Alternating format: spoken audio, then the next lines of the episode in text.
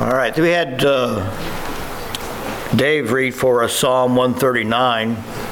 And the, the title of my message not original with me, but when I saw it, I said, man, that's an awesome, awesome title. Womb with a View.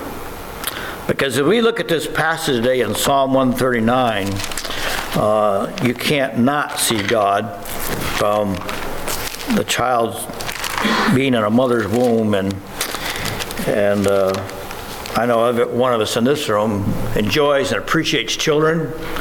Uh, in fact, somebody was just expressing here this past week, I forget, one of our folks here was the fact that we have children in our church again, and we praise the Lord for that. And uh, but so we're going to show a video here just to kind of um, be in awe of the mystery and the wonder of childbirth. It's obvious that there's many people today that love and cherish children, but also there's many that don't. And that's why we have the abortion problem, not just in our nation, but worldwide.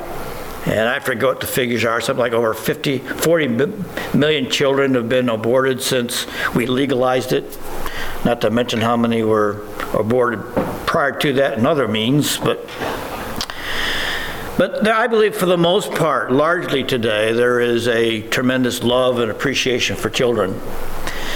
I spent a good many years in the volunteer fire service, and I observed this that when there was a child or children involved in an incident, you would sense a higher energy, and they would pull all the stops out, whatever it is, to meet the needs of that child and to rescue them. Even on our, our apparatus, of all the equipment we had in these trucks, we have one compartment that's full of teddy bears. That should there be a child, we could give them a teddy bear, something to hug, just to, to kind of help make them feel comfortable for a little bit until we can get them into a better situation. And so, unfortunately, we do I'm sure you've probably asked the question how is it that we as a Christian nation have gotten so far away from cherishing children that we could even encourage and think about allowing children to be aborted? And, and it's a, I'm not going to go into the details of that process, but we know no matter what we do, it's, it's, it's an ugly process. And uh, some of our abortions today, uh, in fact, some nations, uh, they can abort right up to nine months. I mean, if the child is going to be born tomorrow, they can abort it the day before, and, and it's considered legal. Now, our nation doesn't quite go that far, even though there are records of that being taking place here in America. But obviously, there are those that just don't have. Now, how do we get here? There's only one reason that we've gotten here, and that is because the farther we as a people, as a nation, move away from the Word of God, the more we're going to have any sanctity of life and value life in any way. And so we need to go back to the Word of God because that's where life begins. Genesis, in the beginning. And as we were shared in the Bible study again this morning, even for us, a salvation who experienced a spiritual birth, that was all planned and sealed before God created anything. It was already in his plans, it was already in his head. Who was going to be born, who's going to be saved, who's going to be lost, all that was already taken care of. So, those of us that have life, we obviously didn't get a choice.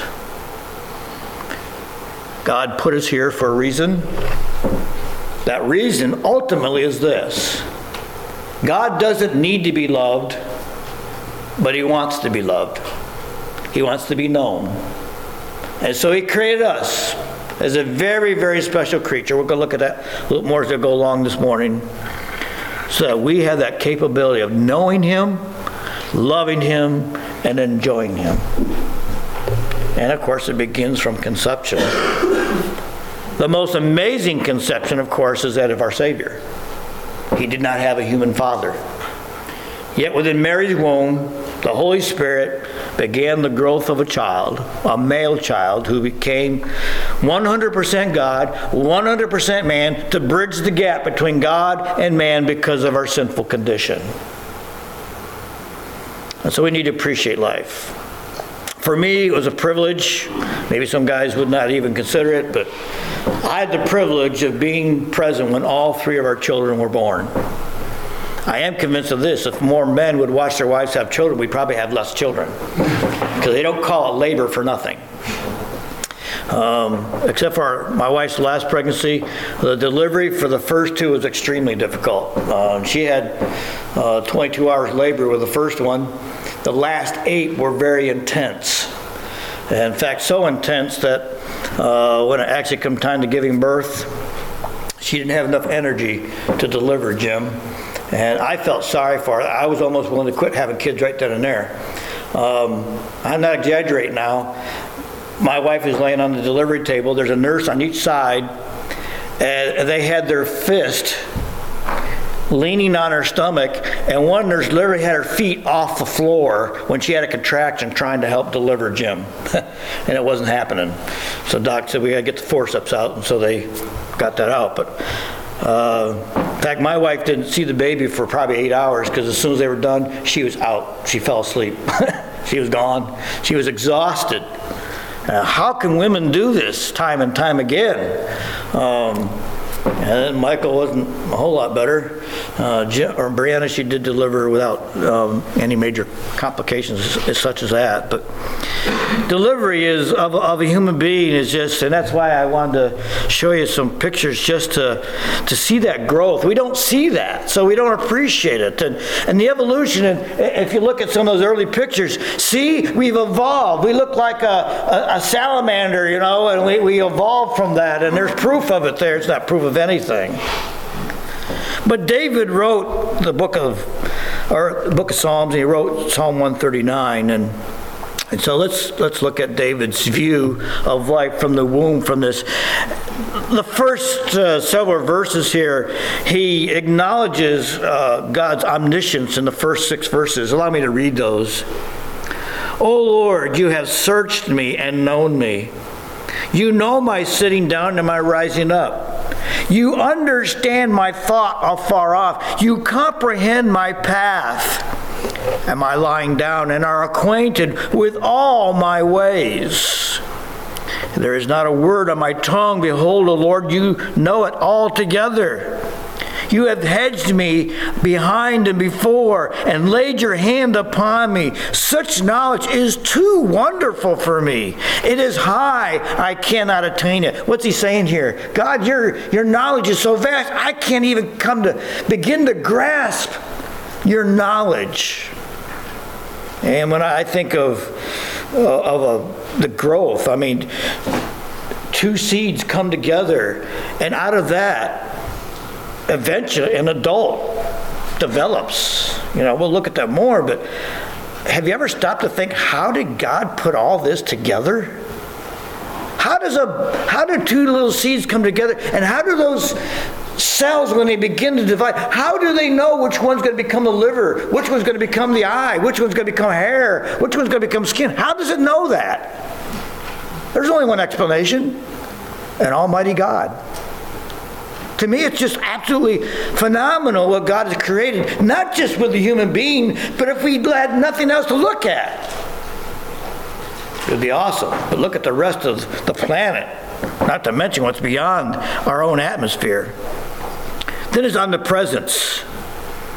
Verse 7. Where can I go from your spirit? Or where can I flee from your presence? If I ascend into heaven, you are there. If I make my bed in hell, behold, you are there. If I take the wings of the morning and dwell in the uttermost parts of the sea, even there your hand shall lead me, and your right hand shall behold me.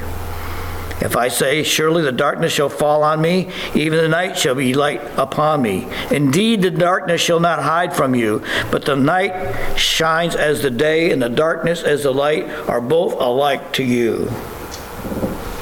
I'm sure you've had situations that have been very troublesome and you wonder, where is God in all this? Notice what he says, especially that last verse the darkness and the light are both alike to you.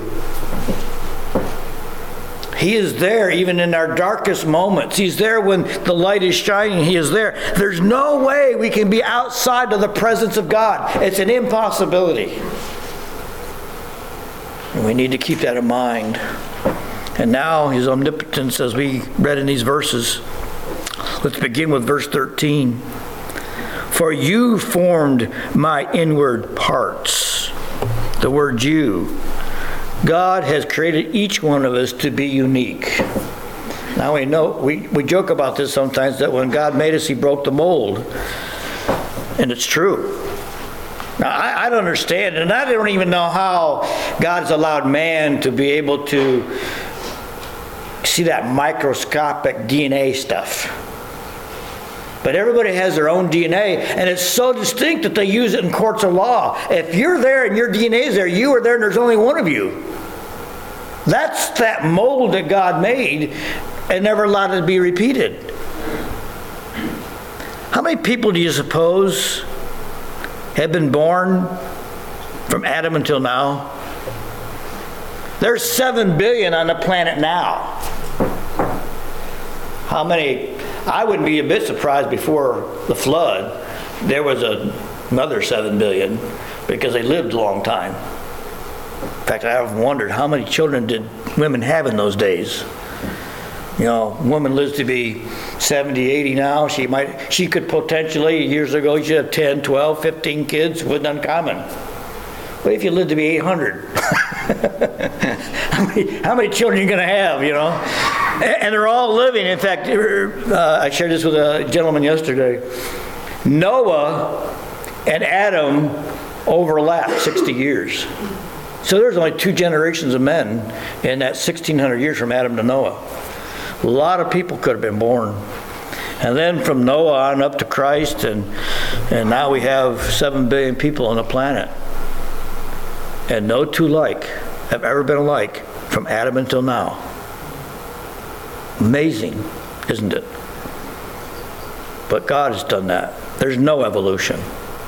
There's no, not even the remotest science to prove anything about evolution whatsoever. Evolution is there for one reason and one reason only to get God out of the way.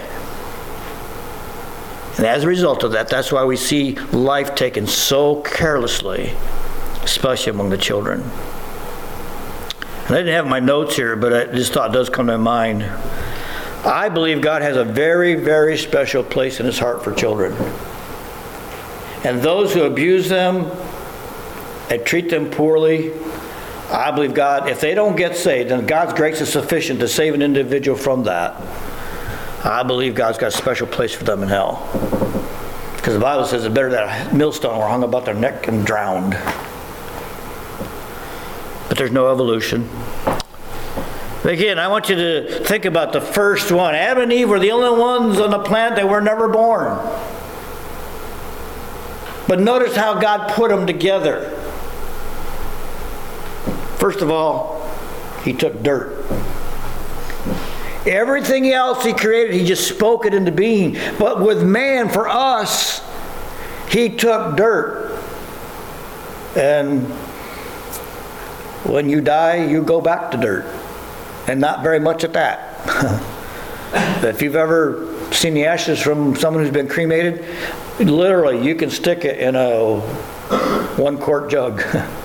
That's all that really exists of us when you remove all the moisture from us. I think it's amazing that God has eh, been able to take dirt and put us together like that.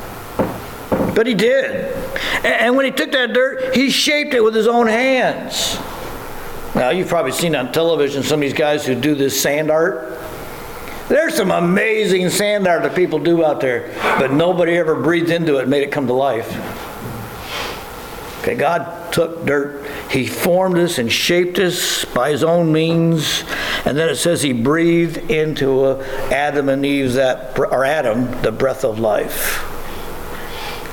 And, and that that thing that he had created on the ground came to life. I believe that's where we got our soul from, is when he breathed in that breath of life. Because we're the only creature that has one. And then he, in all this, he created us in his own image and likeness. Now we know it's not physically, because he's a, he's a spirit. No man has seen God at any time. And yet there's a lot of God's characteristic in us. We think, we reason, we're God conscious.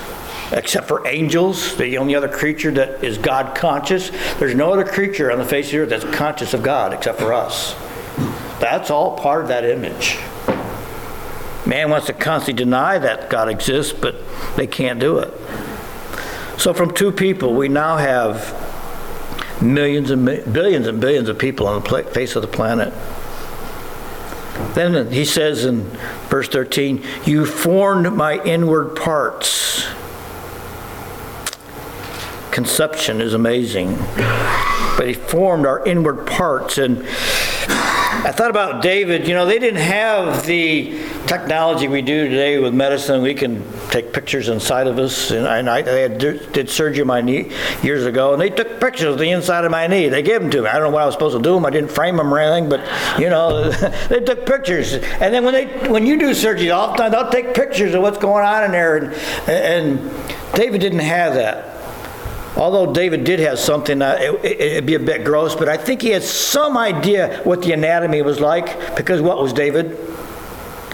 He was a soldier. And how did they fight? And what did they fight with? Swords, blades. I'm sure he saw his share of, of internal parts of a human being. And again, I can't imagine what that would be like. But David had to be scratching his head, how does this all work?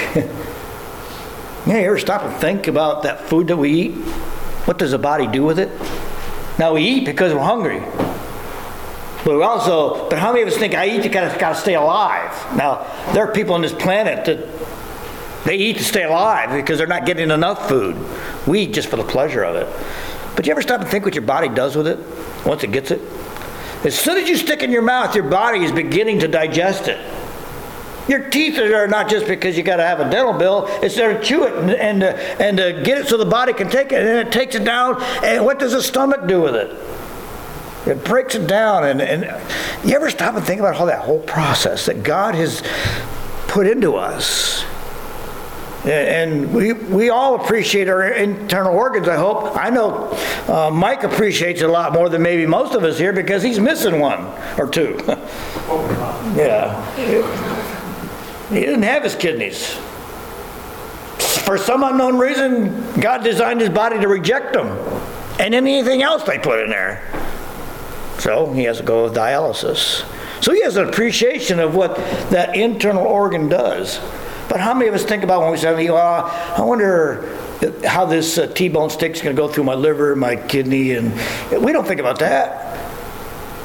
Our body doesn't naturally. Then that heart, it never, in fact, it does rest a split second between beats. That's the only rest it gets, because if it takes a permanent rest, yeah, we know what happens, don't we? And then the brain. You know, what an amazing thing that God has given us. And I know some of us wish we had better brains, and some people have, we, we think that people have better brains, and I will talk about that more, a little bit more in a moment, but you think about our bodies and how amazing they are? David understood that. You formed my inward parts. You covered me in my mother's womb. In his mother's womb. We're not born outside. In fact, there's there's a few unique creatures out there. I think the seahorse is one of them, where the male gives birth to the seahorses. I don't understand why God did that. Well, sometimes I think I do. You know, you look at the platypus and some of these other things. Why in the world did God did you make a male with a duck that lays an egg? Because I knew their evolution is coming. I wanted to mess with their minds. I think God, God's up there laughing at them. You know, I just gonna. I know what they're gonna think. I'm gonna mess them up. God has a sense of humor, no question about it. But our mother's womb. Then the word covered. It means knit me together. The development of each and every part enables our body to function as it does. And we all know we've had parts that don't function well. And it doesn't take much, it's just a little thing. In fact, uh, remember uh, Jean with her gallbladder? That thing wasn't very big. But did you get sick? Oh yeah, for a long time. In fact, uh, April I think had the same problem. Some of you admit they're not very big, but boy, when it messes up, it messes up the whole body. Everything is knit together to function well. Our DNA is just amazing stuff. And that's where the body begins to develop and figure out what it's going to do. And in the Hebrew, this word cover, it does also have the idea of protection.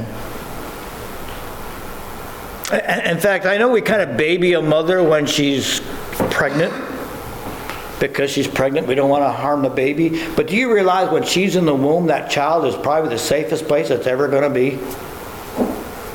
That, that, that mother's womb could take a pretty nasty blow without hurting the baby.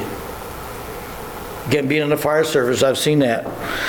Pregnant women in accidents and, and everybody's hurt and she may be damaged, her, but that baby is doing just fine because it's just bouncing around in some water.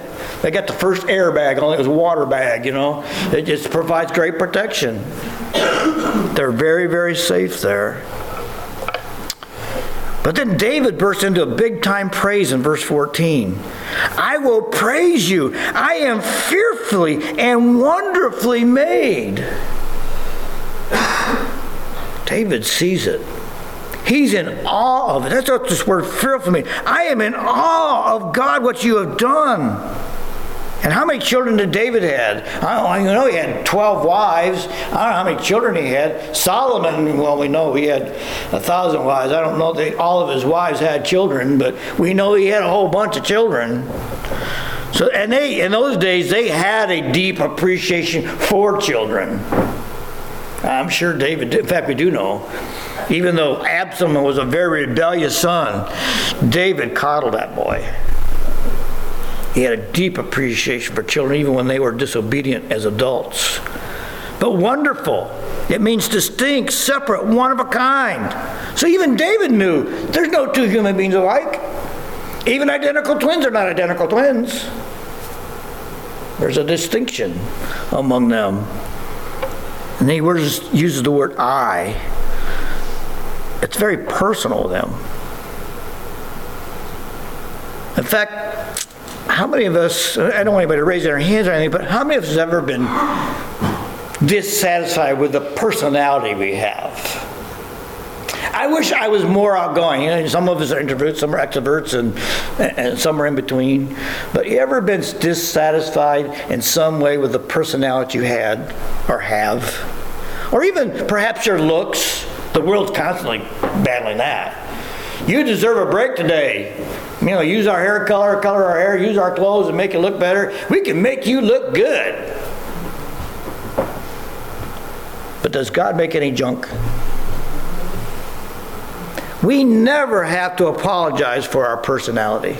We never have to be ashamed of our personality or our looks. We need to accept ourselves. This is the way God made me. The only thing we need to be ashamed of is our sin. Now, our sin can affect our personality, obviously. But never. And I, I come to grips with that years ago. I, I, you know, I'm not the tallest person in the world, and I always wanted to be taller and, and all that kind of stuff. And, and, and I, I come to grips with this from this passage. God made me what I am. I'm not supposed to be taller than 5'8", even though I want to be 6'2". Just not going to be there. I wish I had a better functioning brain, but I don't have it. And I had to come to grips with this is the way God made me.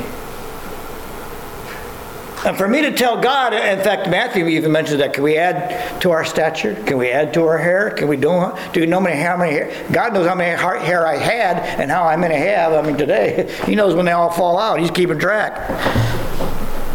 But I don't have to be ashamed of that. The only thing I have to be ashamed of is my sin, and deal with that.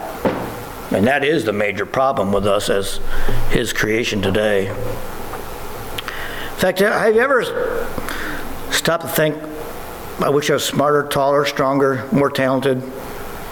In regard to intelligence, there's some that are just, to me, they're mind boggling in their intelligence. In fact, uh, I'm getting to know some people at NASA, and they're just oozing with, with knowledge. It just, in fact, I was warned when I went there. These are going to be probably the most intelligent people you ever meet on the face of the earth but they don't have a whole lot of common sense. you ever been there? My son's kind of that way. He's a geek. he's a computer whiz, and and he, he's getting better, really, but uh, just not a whole lot of common sense. But you know, I look at these individuals who have all this intelligence, and and some of them, even children, just are oozing with it. We, we call them knowledge prodigies, where they just they're oozing with all this knowledge. You wonder where it comes from. But as I was thinking about this, Again, I wish I could remember things better, memorize better, uh, put things together better, but God didn't give me that brain capacity. But if I would take the smartest person on the face of the earth, whoever that may be, and compare to what I have, or even someone who may be lesser, because there are those who do have lesser uh, brain capacity due to sometimes just they're born that way, um, diminished in some way. But when I compare that to God, how much distance is there really between the most intelligent and the least intelligent? Not much. So why do we make that distinction? We make that distinction, God doesn't. And so we never have to be apologetic for what we may see as a limitation when it's not. And someone say, well, Pastor, I know individuals that are born with a mental deficiency. In fact, I wish I had the video. If I could have found it today, I would have um, showed you uh, at least a picture of this guy. He's an evangelist. He was born with no limbs. He has one little short foot. Some of you know what I'm talking about. He has one little short foot at, at the end of his torso. But you know, he's got an awesome perspective on who God is. And he preaches the word. He's a born again Christian, and you know, he doesn't blame God for that. And how long is he going to be that way? Till he dies. And then he'll get all those appendages that he doesn't have now. But he knows that some un- for some unknown reason, God allowed me to be born this way, and I'm going to glorify him through it. Now, I haven't followed his ministry a great deal. But if you had someone sitting up on a platform that had no appendages, that was just oozing God and praising God, would you think you'd sit and listen to him? More than maybe someone who's got all their faculties? I think so. God uses a variety of things to get people's attention. And if that was the reason that God did that to get people's attention so they would come to know Christ, He said, I'm okay with that. Some of you ladies may have lost a child at birth, and again, I can't imagine because even though you've not seen the child, you're already intimately connected to the child because you've been carrying it for nine months. And then you have a stillborn. I can't imagine what that'd be like. My mom lost one that was. I was young enough that I didn't realize how far she into the pregnancy. I do know this that the pregnancy went far enough along that I knew it was a boy which doesn't take a whole lot really. If uh, again, I don't know all the details of it, but they they realized that they had a son. And in fact, there was no funeral or anything for it. It wasn't until my dad was studying this passage, I think he was even teaching it, that he come to realize, wow, honey, we had a son that we never gave a name to. we got a son in glory already. And so they gave him a name. And uh, so I got a brother named David in glory that I'm going to meet one day. Because when does that life begin? At conception. We too have another child in glory. Brenda had a miscarriage. Some of you ladies may have had a miscarriage. That life began at conception, and you will have a child in heaven that you haven't met yet. That's how God sees it. Life does not begin when you come out of the birth canal. It begins when the two seed come together. David understood that. And so he bursts out into praise in all this. He sees God's personal attention to his own conception and his growth. Look at verse 15. My frame was not hidden from you when I was made in secret. In other words, they didn't have the capacity we do today to see that growth of a child in the womb. We do it by way of, well, you saw what we had here and the, the ultrasounds and all the stuff that we have today. We can, we can see it going from day to day. And, and like I said, with three children, I, am still amazed, and and and uh, uh, it was always neat. In fact, I always enjoyed it when they started moving around. We could feel them. In fact, I had a picture somewhere. I was doing this research. I couldn't find it because I wanted to show it to you. Mother's belly was exposed, but you could see the baby's foot up against the belly, and you could see the outline of the foot. Oh, it was out there? Oh, good, good. You saw it then. Uh, to me, that was just amazing, you know, uh, to, to, see that going on in the womb. That, there's just amazing stuff going on in there. It was hidden from me, but my frame, it, it was being, it was growing, and uh, it was all made in secret, but skillfully wrought in the lowest parts of the earth. In other words, inside a mother's womb, things are happening that are just absolutely amazing. It's a skillfully wrought. You know what word we get from that? Embroider. Our word embroider comes from this word skillfully wrought. And if you ladies don't know embroidery, you know that's detailed stuff. He made it according to that. We are unique. We're, intricate. We're complex due to our DNA. Just amazing stuff. So, both from the, the medical side and the biblical side, it's obvious that life is sacred and the most unique with divine specialness. You should see yourself as a very unique individual in the eyes of God because you are. And there's many people because we know that suicide is on the rise today. And yes, there are Christians that even commit suicide.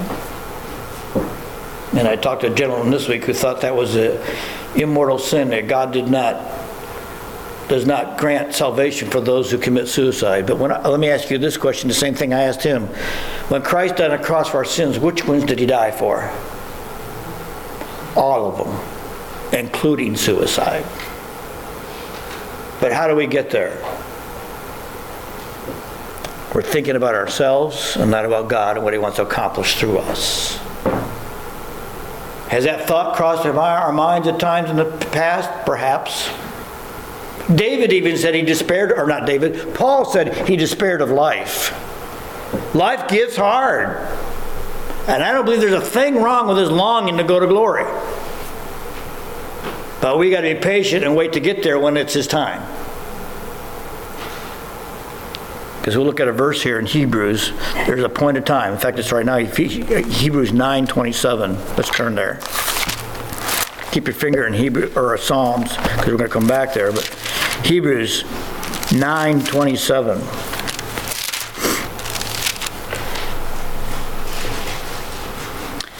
And it is appointed for men to die once. After this, the judgment. In fact, Pat and I were talking about that this morning. We're ready to go home, aren't you? But we got to wait until he says it's time. And there is a time. And we may have to endure some difficult life for a while. Quite frankly, you and I don't know what difficult is.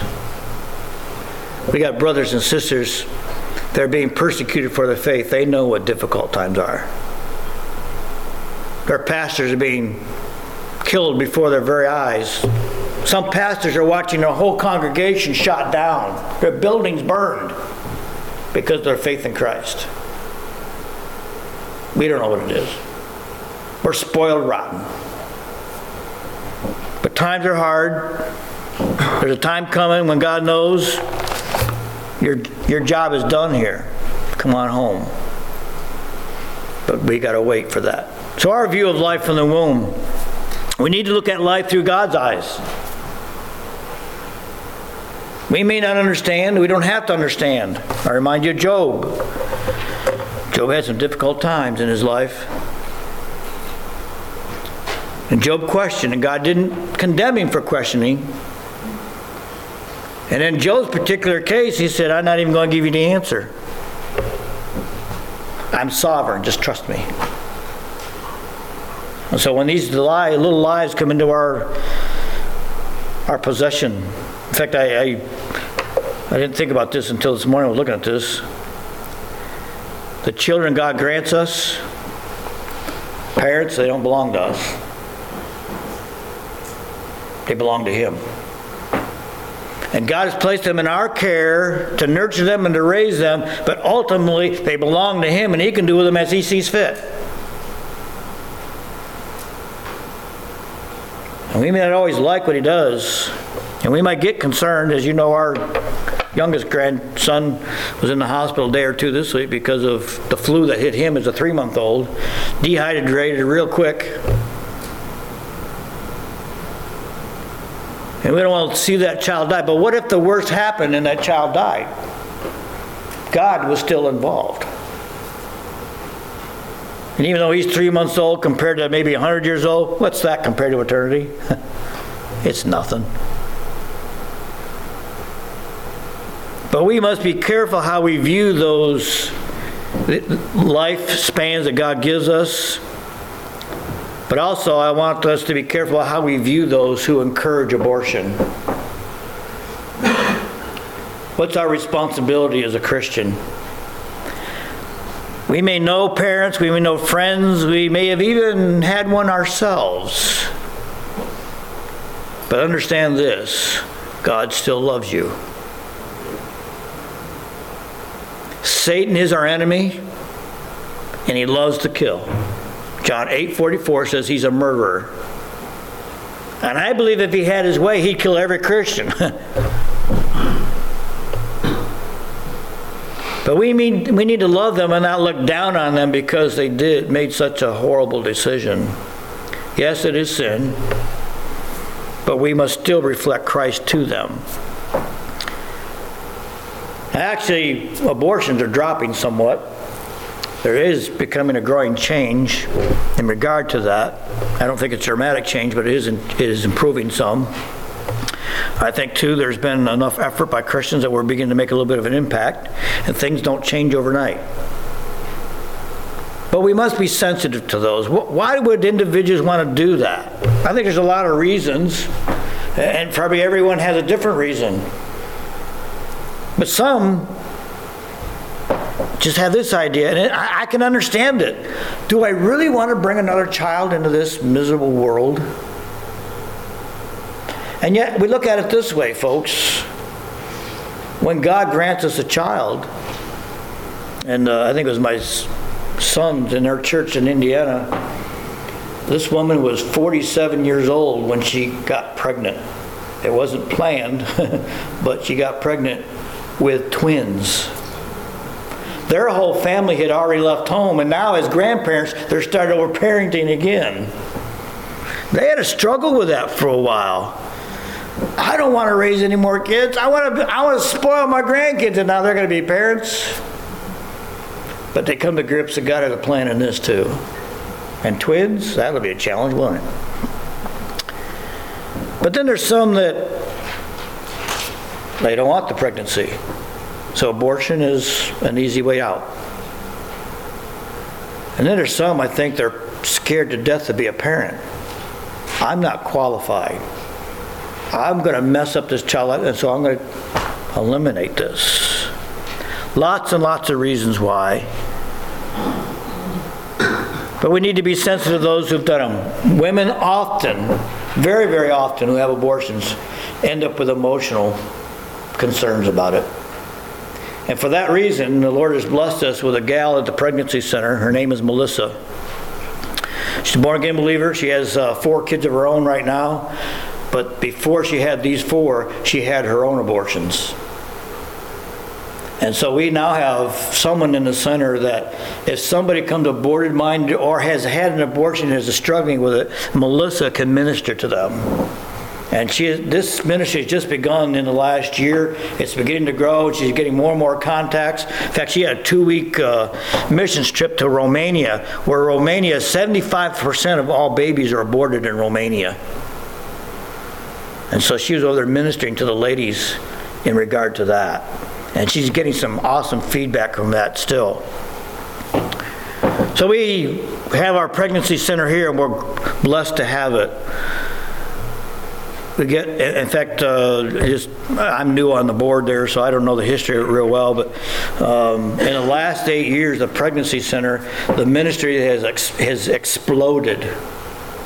They get calls every day from people, ladies who are struggling with, what do I do with this pregnancy? Of course, they think, they think we can abort, and we don't do that, uh, obviously. But uh, our, our goal is to encourage them not to abort. But let God come in and, and bless your life for this little one that you have and so they, they try to discourage the abortion, uh, let them know that God will enable you to raise this child in a godly way. And they have all kinds of resources to help them do that. They encourage them to find a local church. They encourage them to come, to know Christ as their Savior. In fact, we have one that we've been dealing with from the day of her pregnancy. Um, she's in there every week, sometimes two, three, four hours visiting with Mia. As you know, Mia comes here. She's the one that is our counseling director. And uh, just challenging her to deal with this pregnancy that she really doesn't want. And she's not going to abort, uh, but she's not sure whether she's going to put the baby up for adoption or to raise it herself. And so you pray for me as she uh, with these gals. They're, they're challenging uh, situations. God's view of life in the womb. Look at verse 17. Amazing here, isn't it? How precious also are our thoughts to me, O God. How great is the sum of them. How precious also are your thoughts to me, O God. God's thinking about me. Anybody doubting that? I don't doubt that he's thinking about me. But notice how David describes it here. How great is the sum of them? If I could count them, if I could count the number of thoughts that you have on me, look what he says. They would be more than the number of the sand.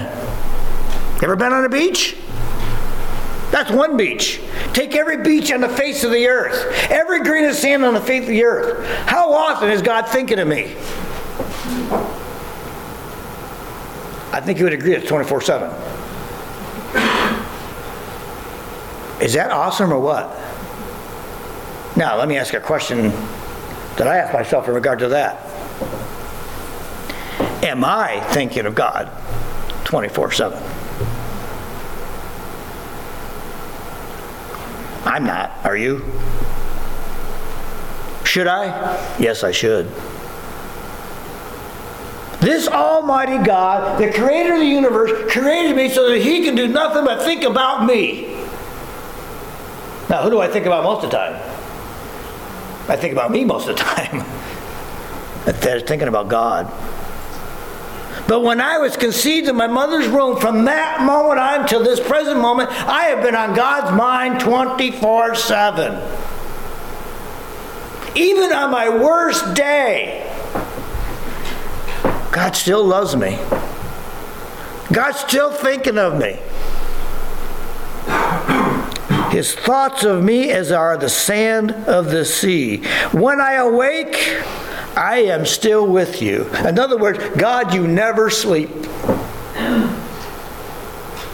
Now, I, I got to admit, when I go to bed, I, I, to the best of my ability, when I go to bed at night, the last person I want on my mind is God. And so I've gotten in the habit in the last couple of years that when I go to bed, I, I try to think of one of his attributes and how that applies to me, and I thank Him for that. And I know some of you folks in the church are doing the same thing because I gave you the same list that I use. So when I go to bed at night, I want Him on my mind, but I got to admit, when I go to sleep, unless I have a dream during the night, I'm not thinking of anything else till morning. But you know, God never sleeps. Have you ever made plans to go somewhere and you're so excited you can't sleep. You're just laying there in bed thinking about all the fun you're going to have, probably more as a kid than as an adult, maybe. But you remember those days when you're going on a vacation, you're going to go somewhere and you just can't sleep. You're all excited about what's going to happen, and you already got all these things that you're running through your mind. Boy, it's going to be exciting. I believe that's how God sees me. Yeah, I, I remember as a kid wanting to go see uh, my grandmother, and I got to say my dad's grandmother because my mom's grandmother, different story. We won't, we won't go there. But when Dad said, we're going to Grandma's house, I'd have to ask which one. But most of the time it was his mom because the other grandma didn't want us around. So we didn't go there very often. But all of us are excited. We're going to grandma's house. We're going to grandma's house. Because grandma was going to spoil us rotten. You know, the peanut butter cookies are coming out, you know, and the games are coming out. And, and we're going to have a great time at grandma's house. That's all we could think about was grandma. I think that's what we got. Ah, John, I'm, Mom, thinking I can't wait till you wake up tomorrow morning because we're gonna we're gonna work together. We're gonna do some things together. I'm gonna love you. You're gonna love me. I know your love's not the best for me, but I love you anyways. Do we get it? God is just excited about thinking about us. That He never stops. I don't know if I can emphasize it anymore, but I don't know about you, that blows my mind. The creator of the universe never gets tired of thinking about this puny little guy right here. Same thing with you. And I wish I could say I was thinking of him the same way. Let's look at Psalm 121, 3 and 4. He will not allow your foot to be moved. He keeps you who will not slumber. Behold, he keeps Israel and shall never slumber nor sleep. We never have to worry about God falling asleep on us. I got to admit, there's times when I'm praying at night and I fell asleep while I was talking to him. Now, Mike, if we had a conversation and I fell asleep in the middle of the conversation, would you be put out? yeah. I think the same thing with God. God, I'm sorry, I fell asleep in the middle of our conversation. And then I think of that verse, I know the flesh is weak. you know, he understands. But now he says, Test me, tell me, help me. Search my heart, he says here. In the end of chapter, verse 23 of Psalm 139 Search my heart, oh God, and know my heart. Try me and know my anxieties. Paul understands that my mind's not on him 24 7. I need help here. So he says, Test me, tell me. He says, Try me, know my anxieties, see if there be any way. Lead me. I need help, God. 1 Corinthians 5:17 wasn't written yet, but all things become new. We need to transform the way our brains think. Romans 12, 1 and 2. God views every child in the womb as a very distinct individual, and they're never out of his thoughts from the day conception takes place. Angels, they're a great being. We're going to study them here in a little bit on Sunday night. So I encourage you to come out Sunday night and study with us. We're studying the Holy Spirit now, and we're done. We're going to study angels. But you know, angels don't give birth. As great as they are, God made a bunch of them, and that was it. There's no more.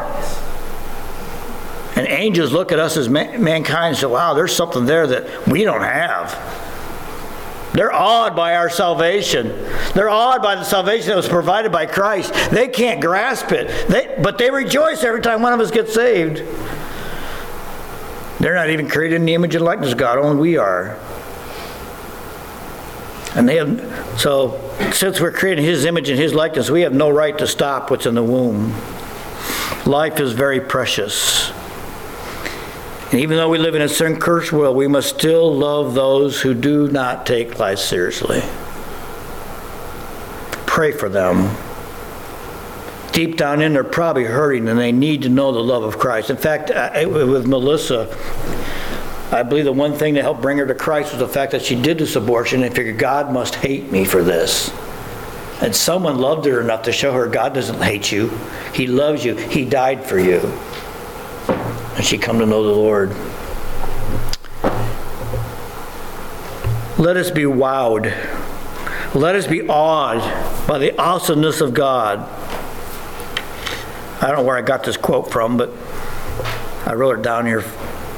No one is a nobody because everyone is a somebody.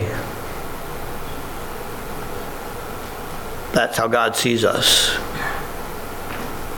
He knows who we are, He made us.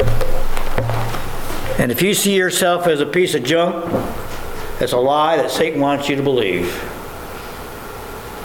Now, if we've allowed our lives to get polluted with sin, now we might have a problem there, but that, that's fixable.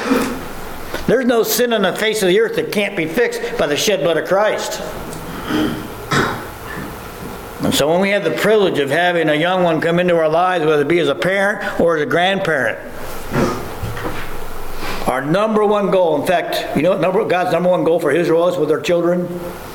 Malachi 2.5, I believe, says it. Raise those children to be godly.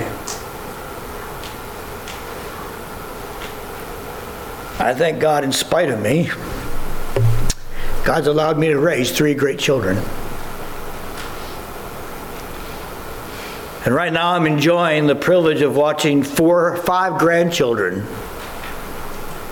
being raised to love the Lord. That thrills my heart because I know the history of our family. My grandfather's long history as a Stitzel was drunks. And prior to my, in fact, I don't know much about it except that my grandfather said, as far back as he knows and he can think of, the Stitzels were nothing uh, but drunks. But my grandfather, one of nine boys, put his faith and trust in the shed blood of Jesus Christ. And he determined he was going to be a godly father. Now, as a result of my grandfather's gone now, my dad's gone now. But now with uh, Christmas, or just before Christmas, I think the 70th Stitzel, not really a Stitzel, what's their last name? I don't know. Cousin, anyways, um, but came from the Stitzel tribe. 70, my, my mom's got about 32 grandchildren, great grandchildren total now, I think. Um, but of all that Stitzel history from my grandfather till now, there's only two that don't know Christ. And they married in. We're still praying for them, and I don't know. We, we've we've tried to witness to them once we came without cramming it down our throat, but that's what God can do. He can transform and stop the legacies that are not good and start all over. And that's what he's in the business doing. But if they didn't love children and didn't want to raise those children to be godly, who knows what would have happened? That same cycle would have continued. So we need to be praying for our parents. That's why here, every year, we offer parenting classes to the community. In fact, as we begin another year, let me encourage you please begin praying now that we will have families that will come in here that we can teach them how to be godly parents because being a parent you know you raised your own children it wasn't easy but i believe if i didn't use this book in raising my kids it would have been a lot harder but because we used this book god intervened and now we enjoy our children immensely because we have a common bond in Christ. And I thank God for the children He's given us. They've been healthy children. Um, and if He gave us some that weren't so healthy, we have to thank Him for that too. God makes no mistakes. Let's continue to pray and see what God does through this ministry of Galilean Baptist Church and reaching our community because they need help. And we've got the answers because we've got the book. We got the God of the book. Father, we thank you for life. It is difficult only because of the sin curse. We thank you for the parents that love you enough and love their children enough to bring them here where they can get fed the Word of God. I pray that we as a church will be extremely effective in helping our parents raise their children to be godly. Help our parents have, want to love you enough to think of you 24 7. So that will spill over from the parent into the child. Life is always going to have its challenges, but we need our children to know that those challenges can be met through the shed blood of Christ. So, Father, we just thank you so very much for the awesome God that you are and for the miracle of conception, the miracle of birth, the miracle of growth, the miracle of your love for us in spite of us.